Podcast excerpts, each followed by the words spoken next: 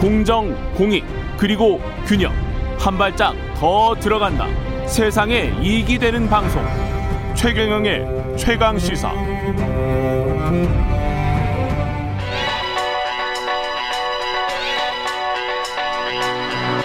최강 시사.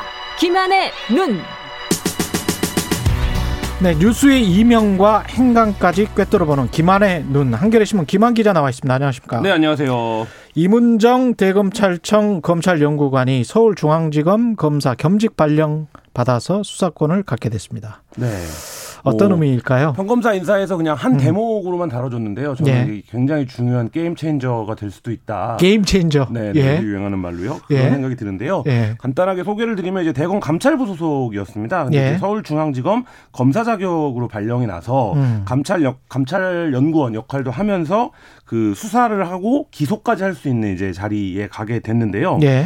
이번 이제 법무부 검찰 중간 간부 인사에서 음. 서울 중앙지검 검사로 겸임 발령이 되면서 수사권을 부여받은 상황입니다. 예. 어, 검찰 내부에서는 이 수사권으로 뭘 할 거냐 음. 이 관심이 높은데 결국 어, 감찰 과정에서 계속적으로 문제 제기를 해왔던 한명숙 전 총리 불법 정치자금 수수 사건에서 이제 위증을 시켰다라는 검사들이 뭐 연습을 시키고 예. 뭐 수십 차례 불러내 갖고 이제 모의 증언 뭐 위증 교사 혐의가 있죠. 네. 예. 그 부분에 대한 어떤 수사가 시작되는 거 아니냐 이런 음. 이제 전망이 나오고 있습니다.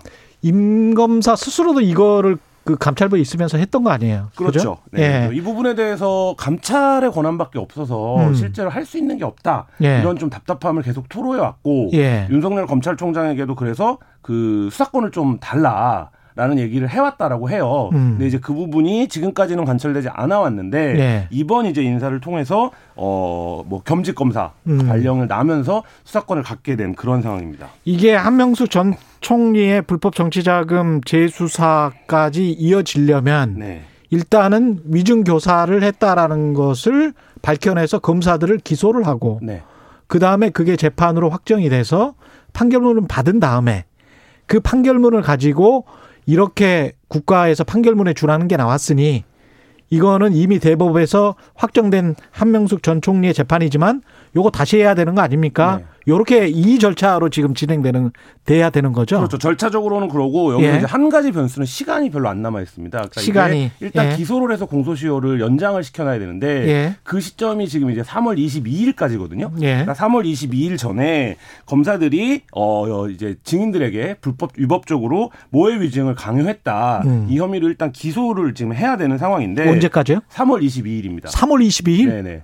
시간이 굉장히 촉박하게 어, 촉박하네. 예. 그래서 저는 아까 음. 이제 제가 게임 친저라는 말씀을 드렸는데 예. 임은정 검사가 굉장히 속도를 낼 수 있습니다. 음. 일단 지금 어, 감찰 과정에서 아무래도 이제 축적한 데이터 이렇게 자료들이 있을 거고 예. 할 거기 때문에 그리고 이 부분에 대한 수사 개시나 기소를 어, 요구를 하겠죠. 예. 그렇게 되면 어, 결재를 받아서 아마 수사가 진행이 될 텐데 음. 이렇게 되면 과연 이 부분이 지금 이제 검찰 권력 내부의 문제. 를 음. 처음으로 예. 임은정 그 검사가 이전에도 이제 검찰의 내부 문제를 계속 제기를 해왔는데 예. 어, 이 부분에 대한 수사를 개시하게 되는 상황이 됩니다. 음. 근데 과연 지금 이제 어 윤석열 검찰총장이 지금까지 누려왔던 포지셔닝이 뭐였냐면 내가 살아있는 권력에 대한 수사를 하고 원칙과 성역 없이 수사를 하니까 계속 탄압받는다. 그렇죠. 예, 이런 이미지였는데 예. 과연 이 살아있는 권력에 당연히 검찰 권력도 포함되는 거 포함되죠. 아니겠습니까? 예.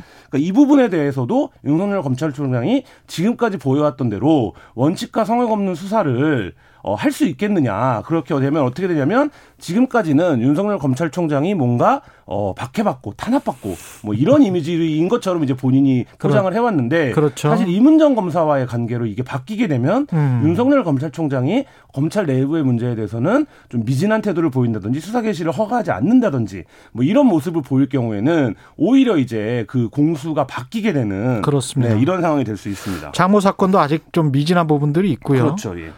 이뭐 이틀 전인가요? 뉴스타파에서 관련된 보도가 나왔는데 위증 교사를 검사가 시켰다라고 주장했던 H 네. 당시의 죄수 H가 증인 H에 관한 증인 신청을 안 했다라고 네. 담당 검사가 뉴스타파에 말을 그렇게 했었어요. 네네. 그래서 뉴스타파가 거짓 보도를 했다라고 네네. 돼 있는 했었는데 재판부에서 그 검사가 해당 검사가 증인 신청을 했더라고요. 네.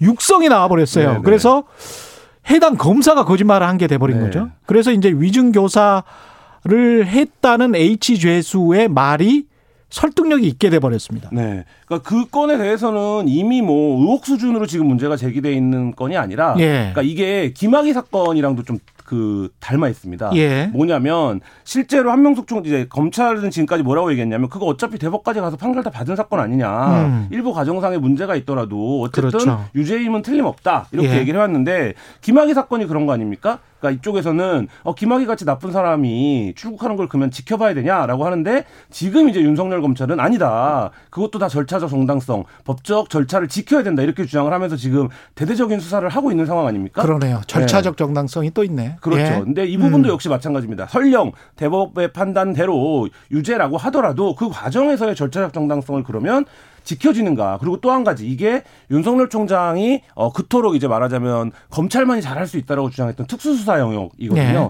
그러면 이 보도 자체가 특수수사라고 하는 것이 타깃을 저- 타깃을 정해 놓으면 음. 어떤 과정을 통해서 이루어지는지 그 과정에서 유법적이고 불법적인 일이 벌어져도 전혀 견제받지 않는 상황을 그렇죠. 고발한 보도였는데 예. 사실 이제 이 부분에서 임은정 검사가 지금까지 몇 년간 행보를 보면 음. 계속적인 문제 제기를 해왔던 인물이고 그래서 검찰 내부에서 뭔가 좀 어, 바깥으로 도는 음. 뭐 이런 인상이었는데 처음으로 지금 어, 자기가 제기했던 문제에 대해서 수사권을 갖게 된 상황이기 때문에 예. 임은정 검사 입장에서도 지금까지 뭐 SNS라든지 외부 강연이라든지 이런 데를 통해서 검찰 내부의 뭐 얘기를 계속 짚어왔는데 음. 그게 실제로 어, 임은정 검사도 이런 일들이 있었다라는 걸 증명해야 되는 이런 상황이기 때문에 사실 이 부분에서 이게 음. 앞으로 좀 한 달여 정도의 시간이 남았는데 그렇습니다. 네, 어떻게 흘러갈지 좀 지켜봐야 되는 그런 상황입니다. 검찰의 자기 성찰도 좀 있었으면 좋겠어요. 뭐 근데 본 적이 없어갖고요 검찰이 자기 성찰을 예. 왜냐하면 윤석열 이거 가지고 총장이- 무슨 뭐 정치적으로 네. 싸우는 것 같은 모습을 국민들에게 비추지 말고 네네 그렇습니다. 야 우리가 좀 성찰하고 네. 예 과거에 좀 잘못했던 것들은 좀 반성하고 앞으로는 좀 잘해보자 이런 모습을 보여야 또 아유 서로 간에 생각을 할 텐데 네, 얼마 전에 룸사롱 사건에 대해서 예. 윤석열 총장이 국회에서 예. 사실로 확인되면 사과하겠다라는 입장을 밝혔었는데 예. 이제 사실로 확인이 됐는데 검찰 수사에 의해서 예. 사실 이제 그 부분에 대한 언급도 아직 없는 상황이긴 합니다. 그렇습니다. 예 김한의 눈 한겨레 신문 김한 기자였습니다. 고맙습니다. 네 감사합니다. 예 KBS 일라디오 최경의 최강 시사 2부는 여기까지입니다.